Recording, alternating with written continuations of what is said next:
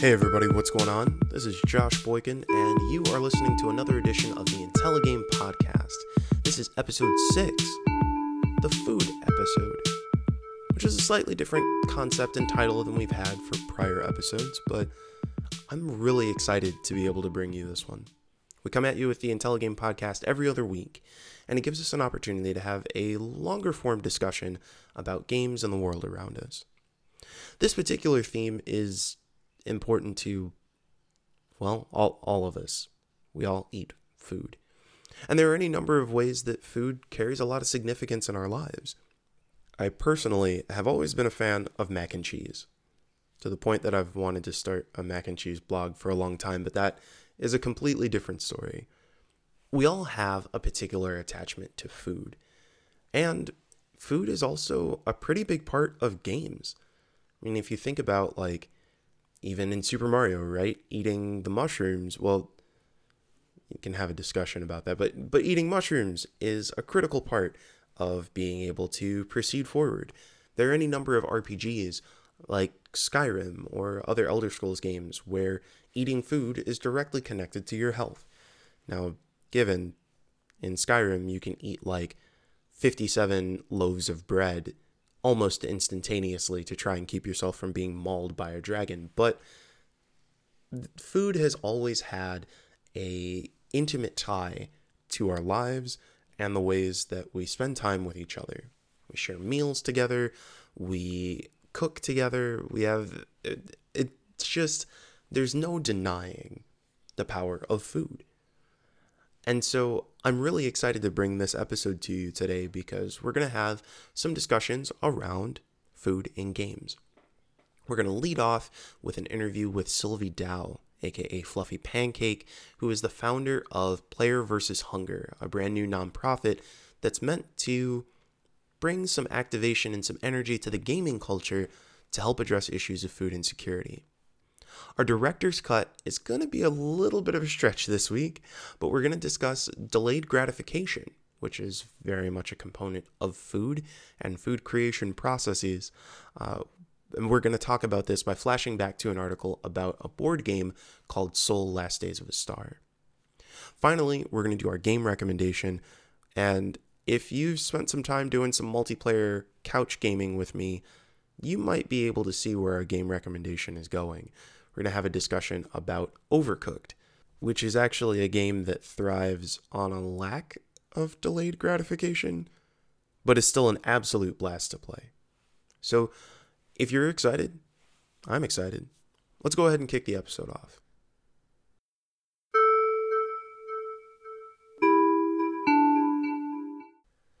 So I would say that this particular guest host for this episode of the IntelliGame Podcast has been a long time coming. Like, I've wanted to have you on the show pretty much since the show existed, or at least I found out since I found out about you um, on Twitch, and now you're actually here. Me? Yeah, yeah, you. It's kind of exciting, right? It's pretty cool. It's pretty cool. I figured we were, would, would have one of these sit downs eventually um, after kind of all the conversations we've had in the past. um, for folks who have not done a whole bunch of floating around your stream, uh, this week we are talking with Sylvie Dow, aka Fluffy Pancake, or Fluffy Pancake X O, depending on which part of the internet you're uh, you're floating around. And exactly. Uh, I have many aliases now. um, Sylvie is not only an avid Twitch streamer uh, who has a, a pretty dedicated community on Twitch, uh, but is also now the founder and uh, what what would be the other title? Founder and a C E O, founder and executive C- director. Yeah, C E O is probably yeah. the what I'll be going by the most slash founder. It, it's yeah. something that we're probably going to have to grow into. Um, it, it's, it's, I don't know. It just seems so much like this power position that I don't know if I'm ready for. Well, I, I think that you are completely ready to be the C E O of Player versus. Hunger, a nonprofit that is based out of Houston, Texas, that intends to plug the gaming community into fundraising opportunities to solve issues of food insecurity, which is yeah. an absolutely amazing project. Thank you. Thank you. Uh, um, and of course, ties into this, uh, or really sets uh, this week's theme of food, which is uh, it's a it's a little it's the nowniest theme we've ever had for a uh, for an IntelliGame podcast. Food is such a such a critical part of the way that we experience life, the way that we share our culture with other people, and even just the the enjoyment that we get even in games with food, right? Like when Final Fantasy fifteen dropped, yeah. and everyone was just like, did you see the that soup? Cup, that cup of noodle. It, it, absolutely, I'll have to agree. There's so many dynamics when it just comes to food. Just us needing to sustain off of it and live. Just the, our most basic need is food and water, but it also brings us joy when we like celebrate. Um, food is part of... I, You know, I don't know about you, but for me, there are so many memories attached to different types of food, depending on, you know, my feelings at that point, whether we're celebrating a birthday or if it's, you know, a sad event that's happened in my life. It's there's it's always there. It's fitting. And, you know, it's just my brand, I guess. Well, why don't we go ahead and start there? Why don't we talk a little bit about uh, how and and I mean, for folks who are just finding out about you, they don't necessarily understand that even finding out that you are, that like Fluffy Pancake is not on your birth certificate yeah. is pretty significant. So can you can you kind of give us a, a, a little bit of a history of Fluffy Pancake lesson? Uh, oh, the one oh one in Fluffy Pancake. I don't know. We should we should ask IHOP, huh? I think oh. that whole debacle. I was a hot mess that entire that entire week, let me tell you, when that announcement happened, that it just felt like everyone was giving up on pancakes. And it's they've taken your soul. They've taken it away from me. And I got so many messages going, what are you going to do? And I'm like, what do you mean? What am I going to do? It doesn't really change my brand or my gamer tag. But I'll be honest, it, I don't, it was kind of a, a random thing. I think most gamer tags are, you know, name, character names, I guess we choose um, to attach to tend to be kind of just in that moment of what isn't taken or what's not, you know, what that sure. wasn't, what, what hasn't been stolen. Um, and it started when I created my character, and I do, I genuinely. Your character for? Uh, my character for, I'm sorry, for Final Fantasy fourteen. Okay. Um, I'm a I'm big M M O M M O gal, and I do genuinely like pancakes. A lot of people ask, "Do you even eat pancakes?" Yeah, I, I do genuinely love love a good you know th- short stack of pancakes. Right. Uh, so that's kind of where that name came from, and and everything just kind of linked to that because I started a Twitter, and uh, that was attached to Final Fantasy fourteen at the time, just to kind of put my uh, kind of my in-game adventures and screenshots Uh, online, and that eventually evolved when I started streaming. I I only started streaming because my friends wanted to see what I was up to in, in Final Fantasy fourteen, and so I was like, okay, well, stream name, Fluffy Pancake, you know, X O. Sure. Um, I was just Fluffy Pancake in the game itself, no X O. Um, I eventually dropped that for Twitch, and it just kind of evolved into this kind of alter ego, and Twitter and my social media st- started to become more uh, s- like streaming community based rather than just my character um, in the M M O that I was playing. So yeah, when I first, when we first met, actually, it was me randomly watching one of your streams for Power Rangers Legacy Wars. Oh yeah.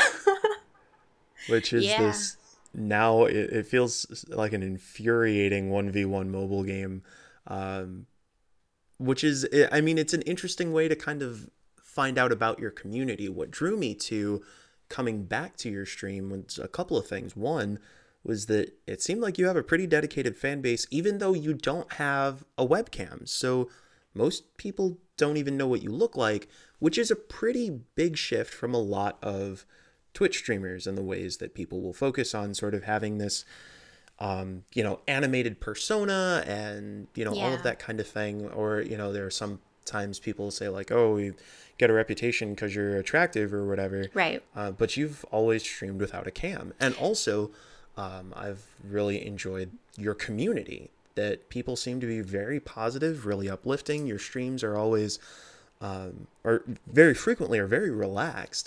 Um, and you play some really chill music. Um, tell me a bit about what made you decide to shape your community in that manner.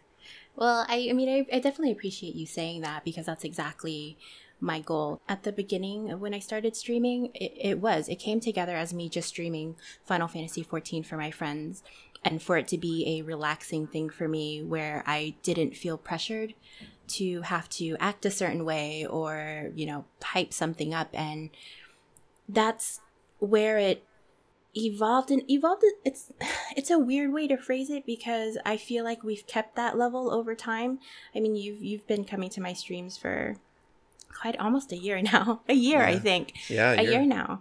And I don't think the atmosphere has changed a whole lot. And that I am so proud of.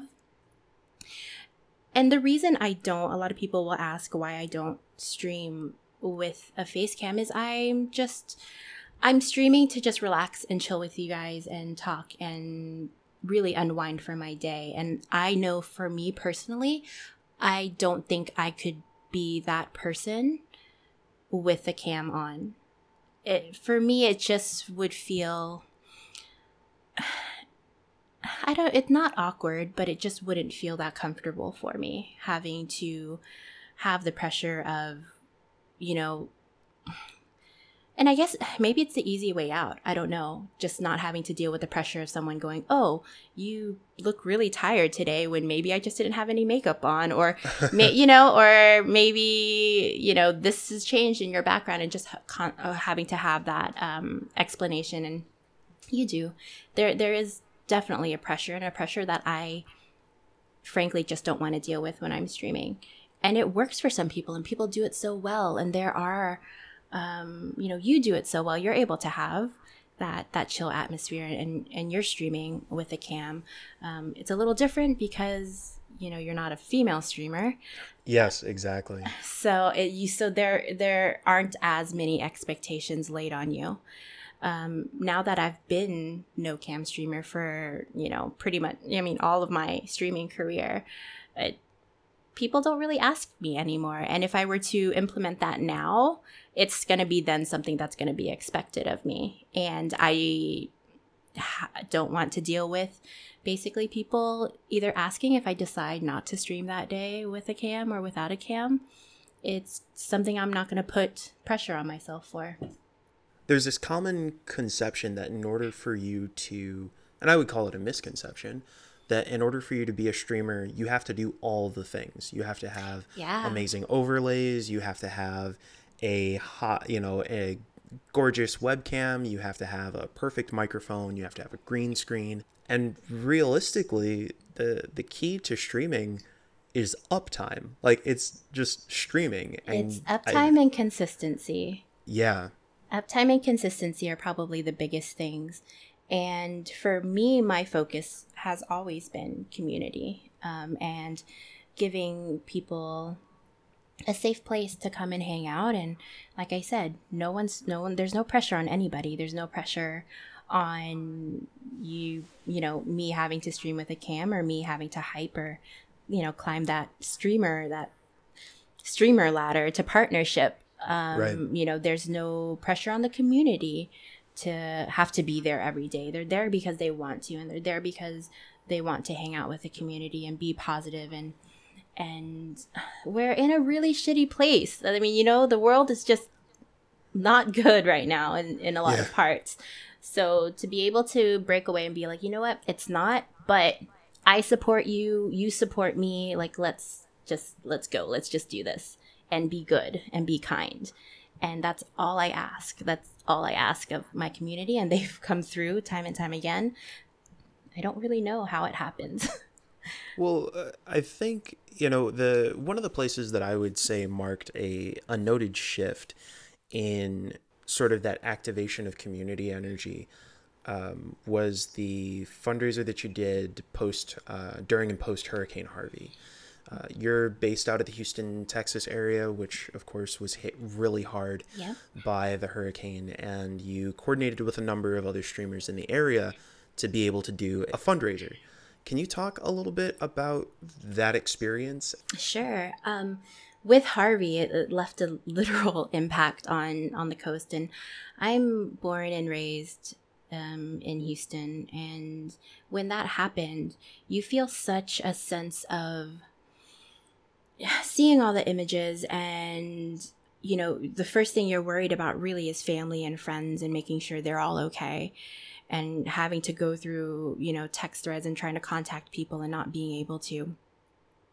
And you're just, my my immediate um my immediate thought was like, how, okay, family's safe, friends are safe, I'm in contact with everyone, w- what do we do next? Because you're seeing these images um of just people losing everything, and highways are underwater, and I didn't know what I could do. I couldn't leave my house because the water was was high, and I live really close to, we're surrounded by bayous.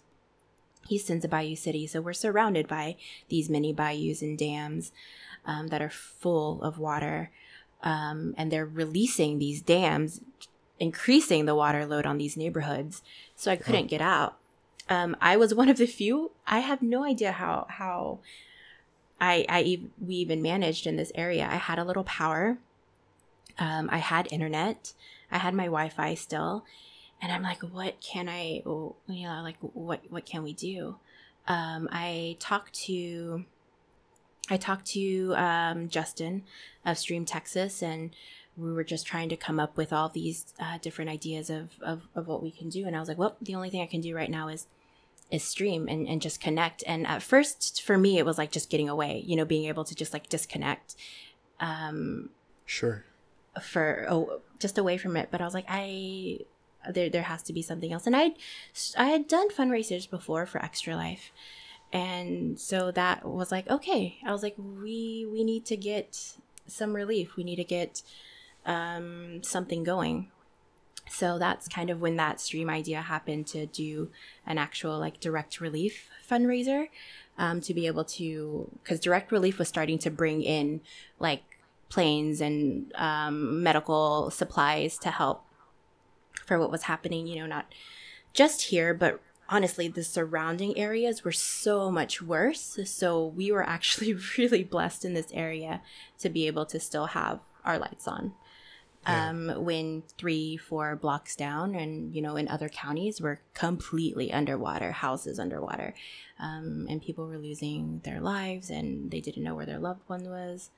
So, so that's what I did. I I turned on, I cranked up O B S, and I was like, guys, I was like, this is what we're gonna do, and and I streamed for a couple of hours, and you know, the the support for the community that came out, and they let me tell my story about what I was seeing and what was happening here was um it was mind-blowing. Um the next day I I was able to actually get out. You know, we raised a little money. I was able to actually get out. I went to um, a couple of volunteer areas and, and just tried to find stores. And, and we purchased uh, items like diapers and all those little things that, that was needed during the disaster. And what I saw was just so much um, sadness and people trying to accept exactly what happened during such a short period of time. Um, people who lost everything and they were with their families, begging, fathers just begging me for one diaper um, for for their kids, who, I mean, these folks probably have never been in a position like that, and now they were trying to process this. So it was quite um, uh, hard to witness, but it definitely lit a fire, and I had to come home because we were getting so much more rain. And I was like, that's it. I was like, Stream Texas, Pancake, we're like, we're going to do this. We're going to raise a lot of money. Um, and that's when you, you, you shouted me out on, on one of your, um, on, on your podcast, actually, to, to let, to let everyone know that we were doing this, which I'm grateful for.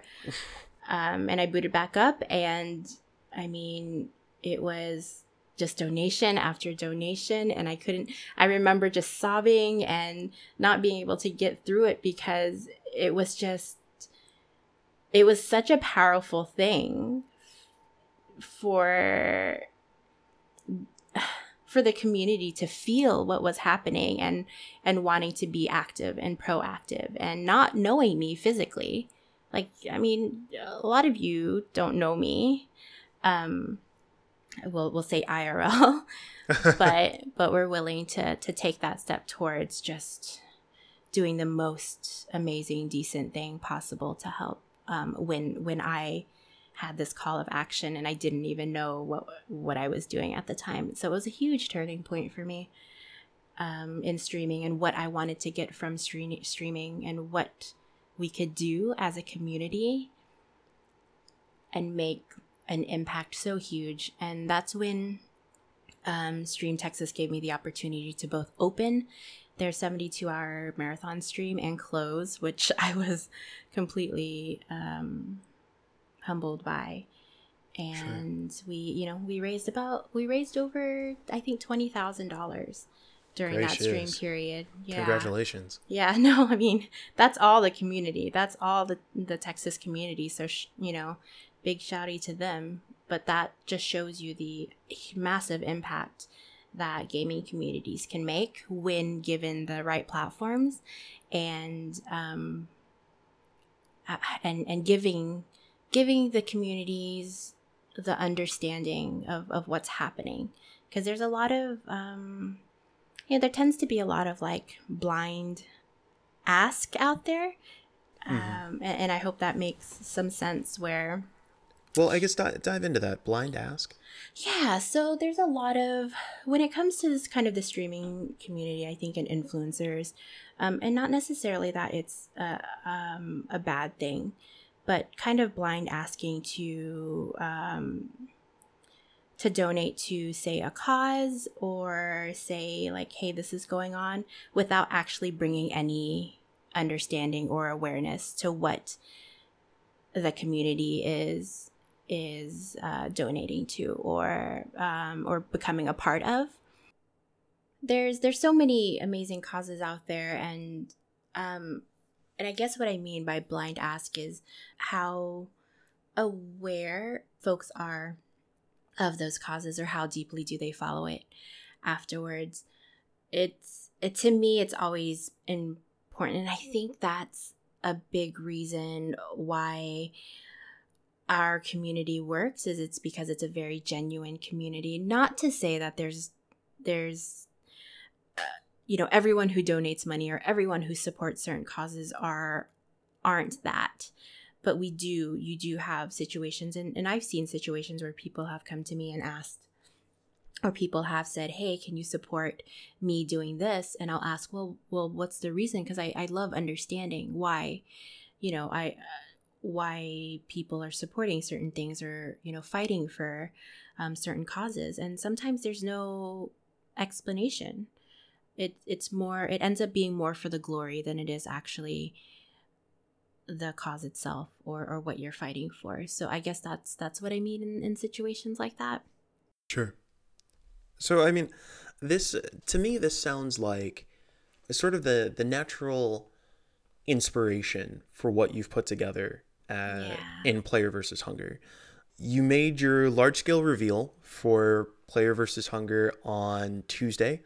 There was a big teaser campaign you ran for it. And folks didn't know what you were going to do. Uh, but you finally made your release. Congratulations, by the way. Thank you. Thank you. Uh, I know that had to be pretty pretty nerve-wracking. Yeah. People will probably already have a rough idea of what's going on, but give us the breakdown. What's Player versus. Hunger, and why did you decide to take on the particular issue of food security?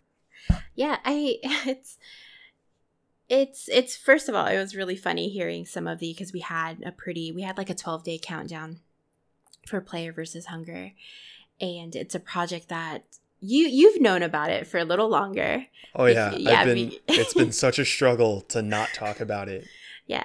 So Josh, yeah, Josh, I came to Josh um, kind of mid project almost. I think maybe early spring, because I wanted, uh, you know, I wanted to get your feedback about the project itself and what you felt I might run into. So I, I just, I felt like you were such a good mind to go to, to be like, hey, like, if I came to you with this, you know, kind. what what problems do you think I would, you know, what walls do you think I would hit, eh? What um, walls would you need to storm? Yeah. um. So so you've known for about it for a bit. And so we had the countdown, and some of the guesses that I was receiving were so entertaining and amazing. um, I, I think I heard like, oh, she's going to announce uh, face cam was when she was going to announce um, having a boyfriend. And I was like, that's so strange that somebody think someone thinks I'd be vain enough to announce, like make you guys like sit on the edge of your seats to just announce that I have a boyfriend. uh, so, but yeah, so we launched, we launched on Tuesday, which was the most most incredible thing. um Player versus. Hunger, we're a nonprofit organization here to give gamers and video game industry professionals a platform and, and bring together our, our our communities within gaming to help areas that are struggling with hunger and food insecurity. Now, food insecurity doesn't always necessarily mean that people are starving. We do have those situations in some some of the deep poverty communities that we're going to be in, but it also just means really the se- security of food. Um, for example, having to pay a medical bill or a light bill or purchase a nutritious food or, you know, calorie-dense food for their family that day. Things I think a lot of the working poor deal with. It's not just the homeless, um, it's the working poor. It's moms and dads that are out there working, or single moms that are in school and working, trying to provide for their family. For the past couple of years, I volunteered with like a kids delivery food service, and to see the need there of just the most basic items like protein items, juice boxes, applesauce, that they were struggling to to deliver to um, these families that had signed up for the program was really, really hard. Yeah, Harvey definitely like turned the light bulb on a little bit for me there. I, I never felt like being outside of the gaming industry in a corporate setting was going to be my life. Uh, so I was constantly vision, vision boarding um, and like whiteboarding all the time, trying to to figure out what would work, like what, you know, like what industry would work with what, or, you know, was I just going to go to school to code? Was I going to become, you know, a developer? You know, was I going to make a video game? I didn't know what I was supposed to do. Um, and then one day it just kind of, it just, it's so cliche, but it just clicked that I was like, I need to do something impactful. And, um, I need to figure out my mission and take it on. And this had been something that was so close to me. And then after seeing that and then seeing the needs of Harvey, um, just felt like the space I was supposed to to be in. Um, and then seeing the positivity out of communities doing um, such huge things and huge events, and the industry itself is growing and esports is becoming mainstream, felt like the perfect time to launch something like this. Um, and, and give people that platform to give back.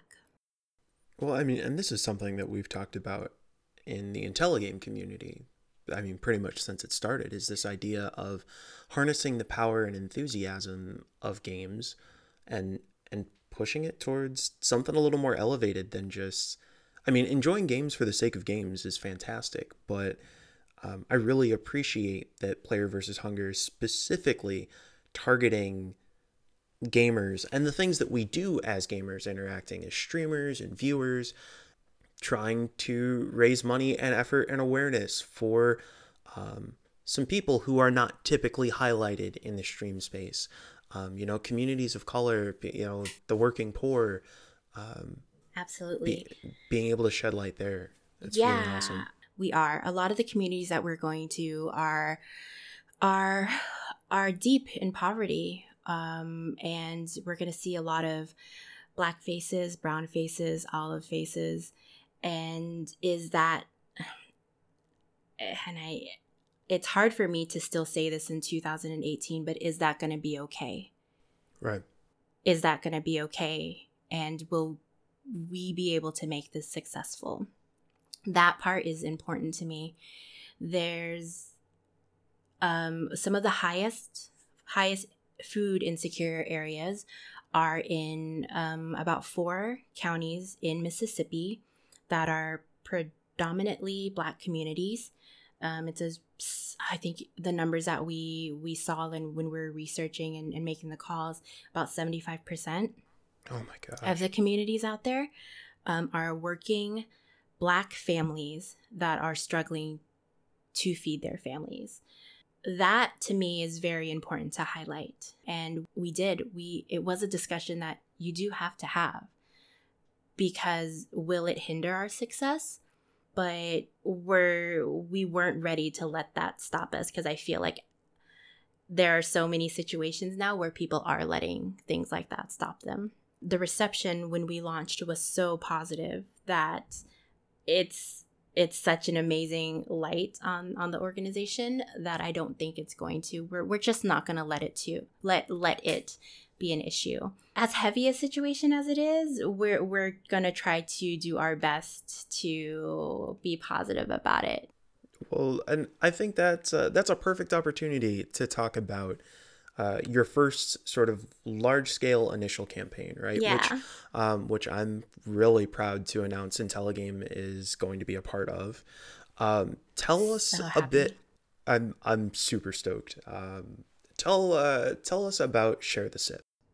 So Share the Sip, Playing for Juice Boxes, is our first event that's attached to the launch of our organization, Player versus. Hunger. We aim to be sustainable all year. We, and I, I said this during launch day, right? I was like, this is three sixty-five, like forever and ever and ever for me. Yep. Like there's no stopping.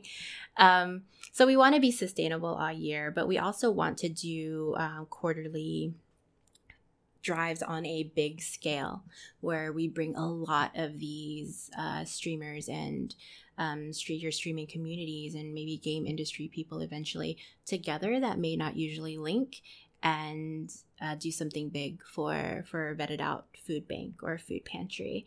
Um, with that, you know, Playing for Juice Boxes was born, um, and this is going to be benefiting the Houston Food Bank and then the Galveston, Galveston County Food Bank, um, Kids Meals program, Kids Packs, and Backpack Buddies. They're based out of Texas. Something so simple as just a juice box. Kids Meals themselves, they deliver anywhere from fifteen hundred to two thousand juice boxes with their meal kits to kids on a weekly basis. And they can't always provide these. Um, sometimes they're stretched very thin, and sometimes they have to choose between packing Um, in their sweet, basically. This is like their sweet treat, is either packing an applesauce or a juice box. A child can never get both. You know, I when we go out and do um, these ride-alongs with Kids Meals, it's definitely, it's both heartwarming and heart-wrenching at the same time to see these kids light up when they get fresh fruit or or just, like I said, a juice box, because it is their maybe the only treat they're going to get that day. Um, so it just made sense that our play for, for our first event, we wanted to do something really fun and um, to tie in with back to school and summer. So, you know, our goal is to try to raise thirty thousand juice boxes this summer, starting on our launch date, which is June twelfth. Through August thirty-first is basically kind of the end date that we're looking at right now, and being able to mm-hmm. split fifteen thousand to Kids Meals and fifteen thousand to the Backpack Buddies program. The whole goal of Player versus. Hunger, out, outside of what, you know, we've talked about before, is to really kind of alleviate um, some of the stress these food banks and pantries Um, have to deal with with having to make these choices. So our yeah. our job is to to lift some of that weight off of them, to be able to financially support them um, research what supplies they may need and stay in contact with them. So they have an open line of communication with us to say, hey, gamers, we need some brown bags this week to pack our, you know, to pack our sandwiches in. That's really cool. And uh, we're we're working out the specifics of uh, of our stream dates, but I would love to see the IntelliGame community pull uh, pull together a, a nice smooth five thousand juice boxes. What? So uh, that's you didn't have to react like that. I don't think. But uh, but yeah, I mean we've got we've got all summer. Yeah, no, we've got, you know, it's it's a lot, and you know, uh, some of this response that that that I've I've received when I'm like, yeah, we're we're gonna do we're gonna do thirty thousand juice boxes. thirty thousand to me definitely is is not a number that is is beyond reachable for the gaming community. Explain to folks out there what makes this more than just another project. What what takes Player versus. Hunger into that into that realm of sustainability where it's an organization that can be around forever? Yeah. Though hopefully the issue of hunger isn't around forever. Hopefully not. Hopefully not. Um, so when people ask me, is this just a side project? It's not. It's my livelihood. It's the communities. It's all the other communities that we're going to impact. I don't take this on lightly. We have the paperwork. We, we're legally protected. Um, it's something that is going to be this force, and I, that that's why it's not just um, that's why I can't let it be a small thing. It's scary. Don't get me wrong, it's really scary, but the the overall vision I see for like the help the gaming community can do lifts me out of that being anxious and nervous and scared about that, believing that this community can rise above like the toxicity of what is, you know, what we tend to see in like the media about the gaming community.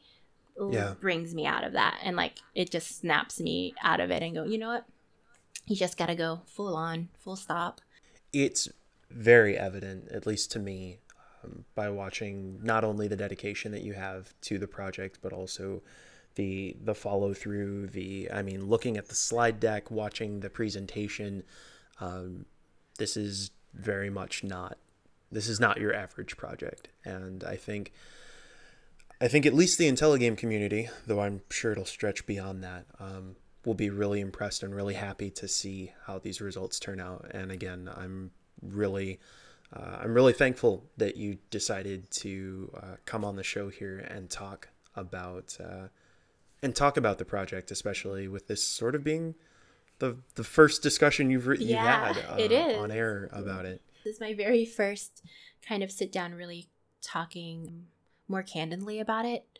You know, a, lo- a lot of what we had to deal with during the launch was more high octane, right? It was just like, let's go, let's let's let's do this. But being able to like sit down with you and, and just talk more openly about maybe my the process and looking a little deeper into Player versus. Hunger and all the things, you know, hopefully that that we're going to be able to achieve. It's going to start out small, but you know, with that, there's a lot of accountability in place that to make sure um, everything is, is working correctly. So I thank you for letting me come and chat for sure. Well, I'm I'm very much looking forward to having you back on on another episode. But but we're not done with you yet, of course. Uh, All right, because, hit me with it.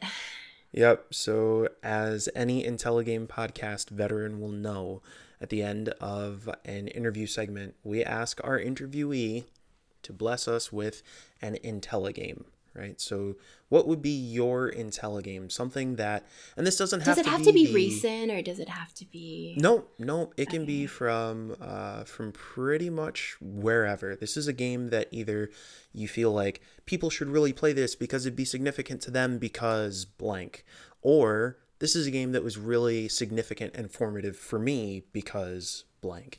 What would be your IntelliGame? This is like such an intense it, question, I feel. It's a big question. It's Oh, it doesn't man. have to be your definitive IntelliGame. It could just be an IntelliGame. Are you sure? Because I feel like this is going to be alive on the internet. It'll exist on the internet, the rest of my so career. You better not pick like Flappy Bird, unless you were just like, I, here's this time well, that Flappy Bird I mean, like changed my life, and then I really want to hear that story. Yeah, I, the game that keeps popping into my head is Detroit Become Human. Oh, that is a recent pick too. And that's a super recent one, and that's the one I, I've completed most recently.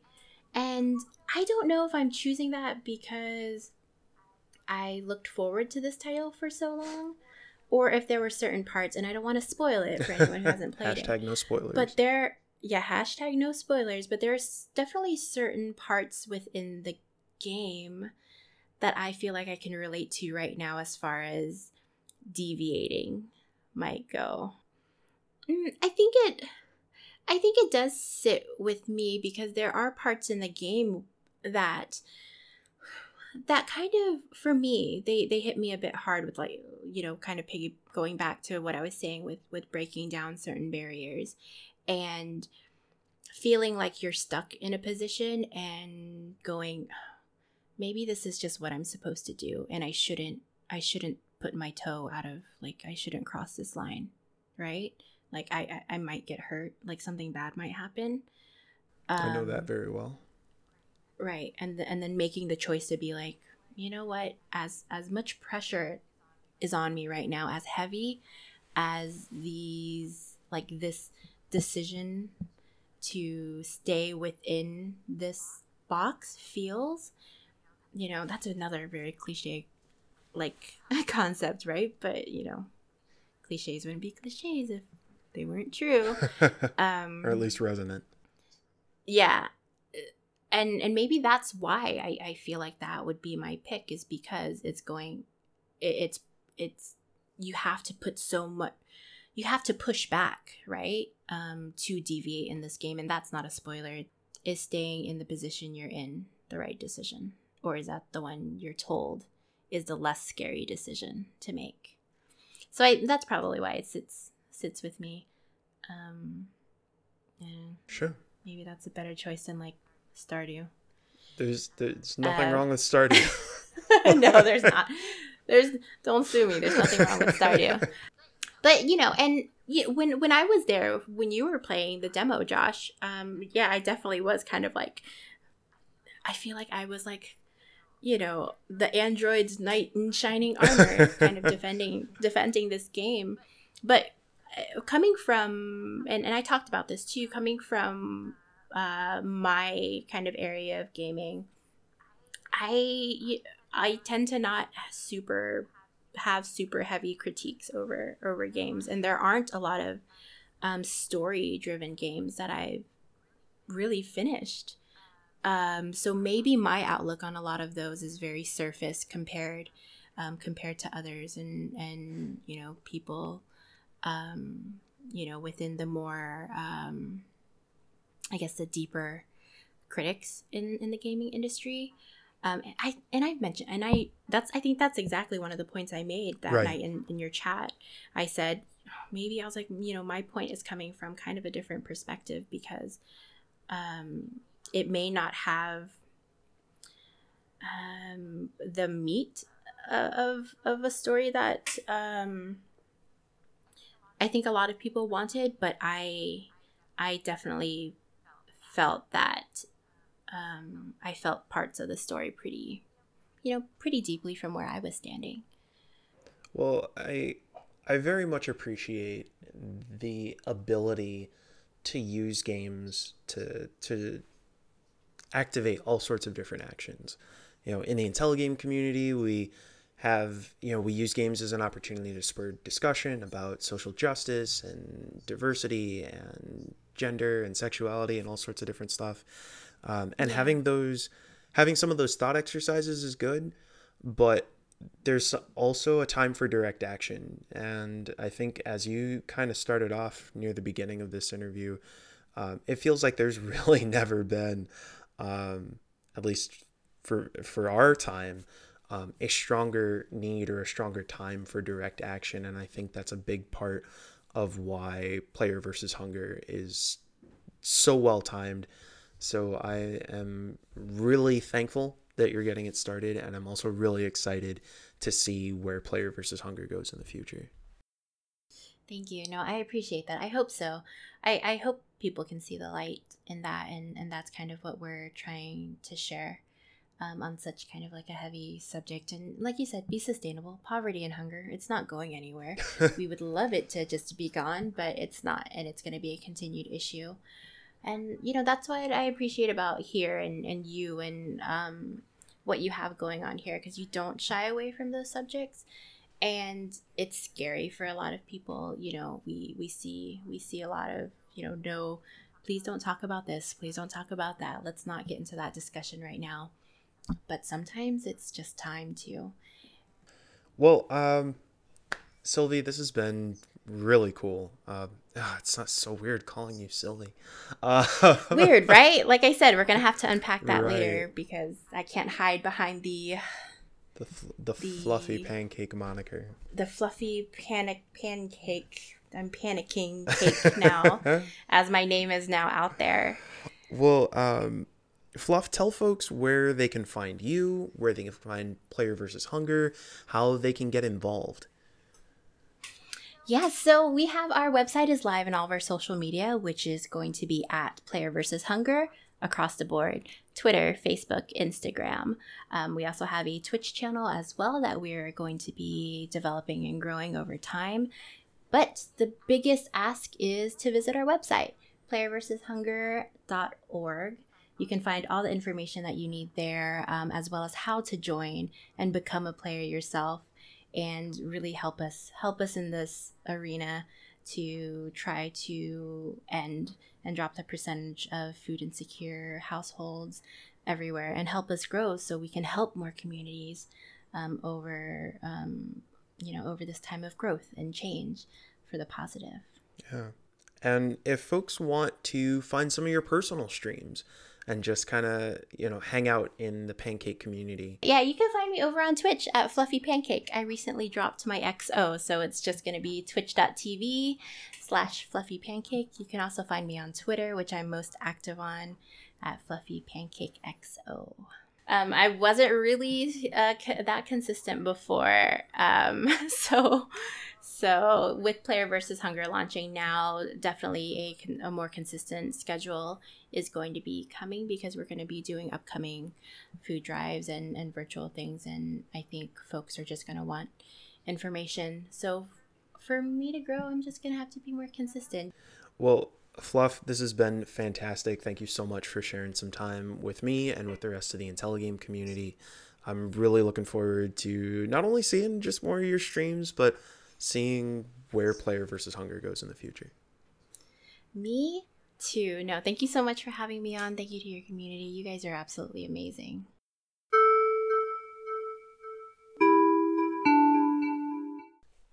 It was a little difficult for me to find a piece from the IntelliGame archives for the director's cut. I haven't actually written a lot about food, and so following today's theme took a little bit of creative work. That said, I do feel like I found a piece that made me think not only about the actual process of creating food and the time that it takes, but it also draws on something that I really appreciate about Player versus. Hunger and a number of other large-scale projects that are impressive, and that's the ability to do some serious long-term planning. So today, we're going to go through a piece from May of twenty sixteen called When a Civilization's Fate Rests on Delayed Gratification. Soul: Last Days of a Star requires thoughtfulness and an ability to plan long-term. Skills I realize I don't quite have yet. And it's interesting that I'm willing to instantly delve into self-deprecation like this, but yeah, it'll it's going to be fine. It's going to be great. Ask anyone that I play games with, and they can tell you that a wide-open board freezes me up. Give me a game of chess or Go mid-match, and I make faster decisions and use more concrete strategies. But when playing against an experienced opponent, the game may already be over by the time that point arrives. Soul: Last Days of a Star starts similarly. Each player starts with equal resources, a wide open board to build on, and an unknown amount of time until the impending supernova destroys all but the top player. Soul is the kind of game I'm not good at right now, but want to be. The long-term strategy, pacing, and focus required are more than tools for just winning a game. Interestingly, I just ran into the creators of Soul the other day during a comedy show. Jody was doing a little bit of stand-up comedy, and I actually hadn't seen either of them in a while. Since the writing of this article, I've spent a decent amount of time with them, and they've become friends of mine, so I feel like that's worth discussing up front. But I do still feel like the creation of this article and the things that I wrote about the game stand on their own merit, so just a heads up.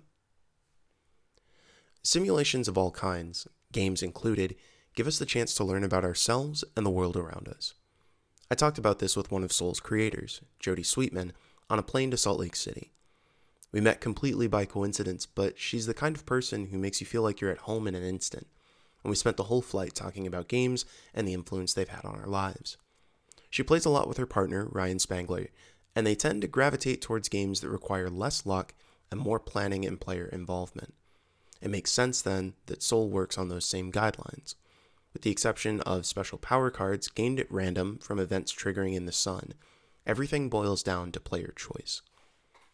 The actual final release of Soul had a number of different pieces that weren't here when uh, when I had written this sort of initial preview. The game went through the Kickstarter process and funded and was successful, but they also came up with a number of different win conditions and modifiers to the game, so you don't have to play it with only one winner. There are a number of different ways to play. You start the game with a mothership, some energy, and sun divers. Ships dispatched from the mothership to build structures, retrieve resources from structures, or gather momentum, aka victory points. Each turn, the mothership continues its orbit around the sun, but the structures stay put, meaning that you won't always be near your own facilities. You can use your opponent's facilities to gather resources, but they may be able to take advantage of a bonus as a result.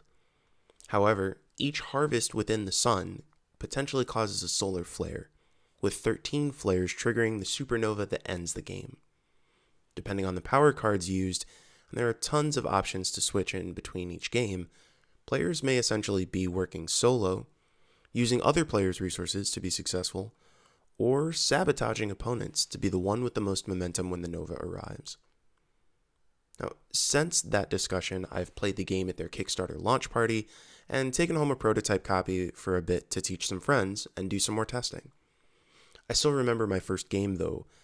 Jody's friend mopped the floor with me, even though we both learned and played the game for the first time together. The powers we used in-game were basic ones to make the game easy to learn, and Corey created a self-perpetuating loop of energy harvesting. Meanwhile, I flopped around, running myself out of various resources and reacting to the problem of the moment. By the time I had any sense of where to go long-term, the game was basically over. And it's worth noting that Corey also has a history of winning fantasy football leagues for what I expect is a similar ability.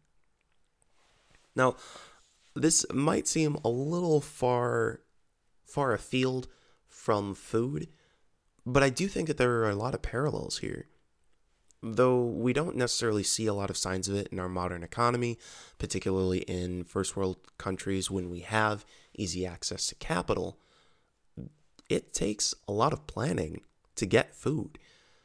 Just the very act of planting and harvesting and taking care of something so that it grows into more than just a seed. I've had a little air plant here at the house, and I remember when it was small enough just to fit in the palm of my hand. And now it's significantly larger. It's not like taken over the house. I haven't given it a space that large enough to grow, but still, there's an element of time planning and attention that it takes to even take care of an air plant. Like, I've I've been worried I'm going to kill an air plant. So the idea of making and creating food involves some of these similar skills. And the idea of creating a nonprofit around providing food to those who don't have access to it in order to make a stable long-term resource for those individuals who need the help, I imagine this also takes a similar amount of long-term planning, of commitment, of care. This kind of calculated patience commonly shows itself in life as delayed gratification, or an ability to pass on a short-term gain in anticipation of a more important long-term benefit. For me, doing the quote-unquote right thing and making a difficult choice is easy when the feedback is immediate. Good choices provide instant reinforcement, while bad choices provide me a clearer lens for the next snap decision. Situations that require delayed gratification, however, leave me much more aloof. The gap between the decision and its results often seems to result in compounded consequences, making it harder for me to forgive my own errors.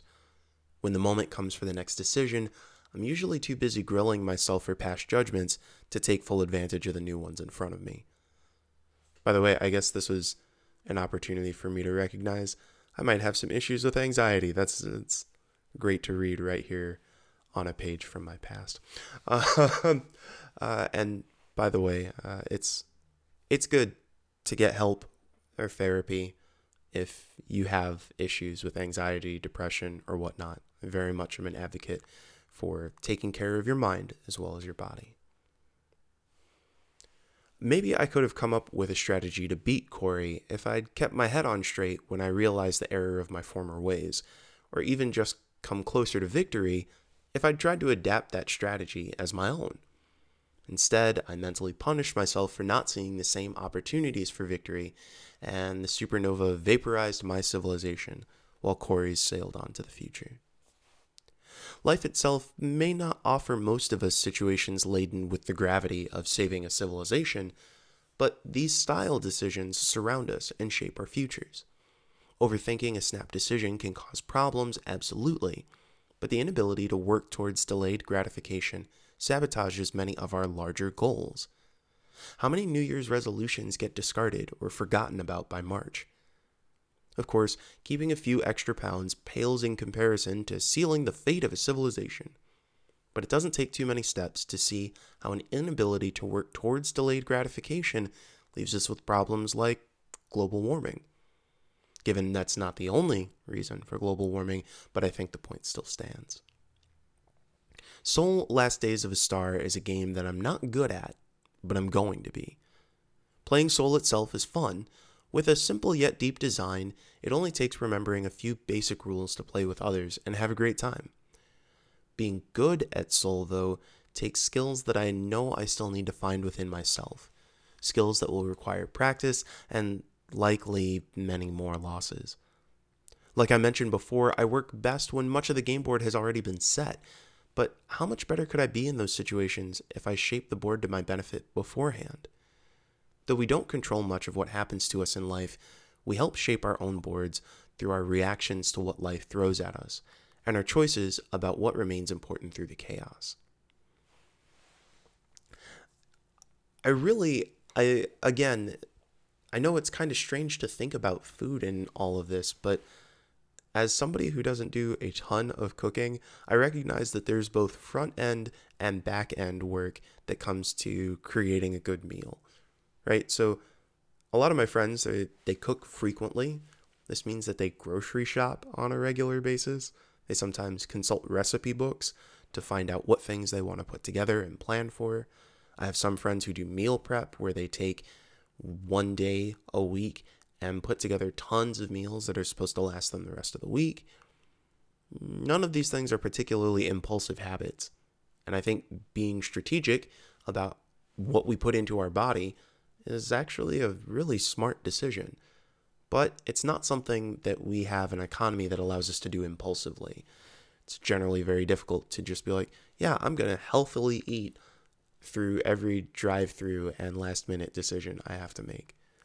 The few times that I have tried to cook from a recipe book, I've usually had to drive out to the grocery store that day to buy the multiple items that I did not already have stocked in my kitchen. There's an element of delayed gratification that even just comes from the act of cooking, of being hungry and then not receiving something instantly by going to, I don't know, a fast food restaurant. So for those of you who are skilled delayed gratifiers, I applaud you. I will admit that even though I wrote this in twenty sixteen, this is still a skill that I'm working towards cultivating.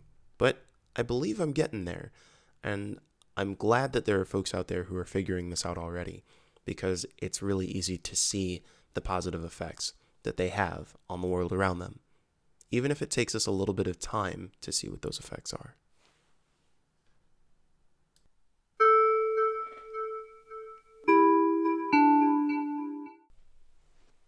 This week's game recommendation is one that I can't help but think of when it comes to food and games. If you're up for hot seat multiplayer gaming, Overcooked is something you should look into. It plays up to four people, all combining their efforts to try and get dishes out to customers as quickly as possible. This is a fairly lighthearted, kind of cartoon-style game, so you're not going to be putting together massively complicated recipes. What you will be doing is dodging rats who are coming in to steal your ingredients, or walking across moving truck beds trying to go from one part of the kitchen to the other, sending various parts of your meals on conveyor belts to your teammates who are in other parts of the kitchen.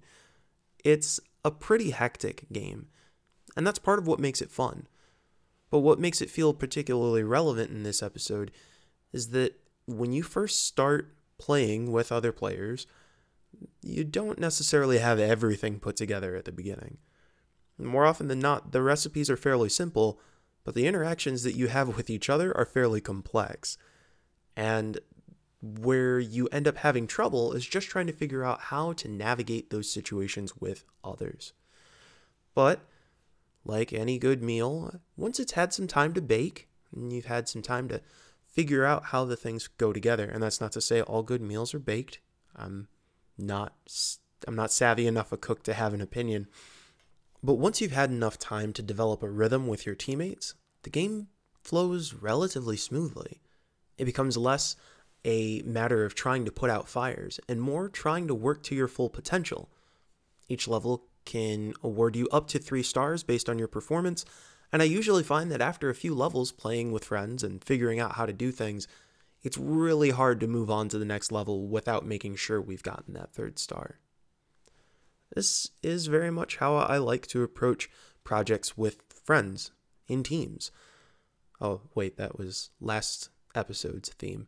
But this is very much how I like to approach projects, to find a way to develop a rhythm with each other, and to make something that it turns out we all really enjoy.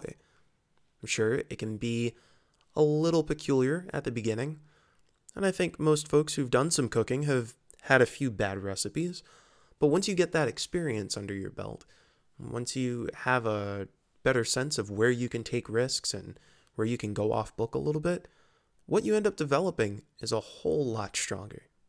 So if you're up for spending some quality time getting to know your friends very well, you should play some Overcooked. It's out on P C, P S four, Xbox One, and Switch.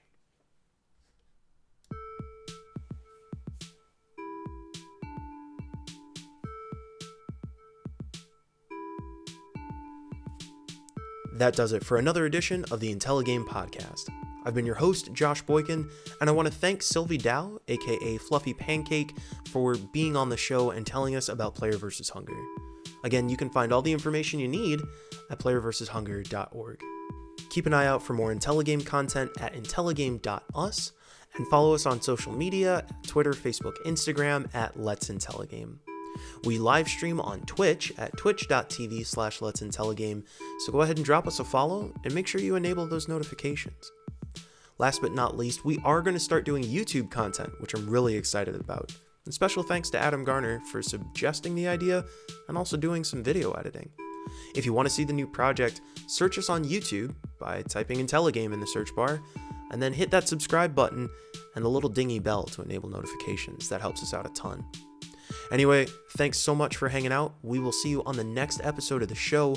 Until then, keep IntelliGaming.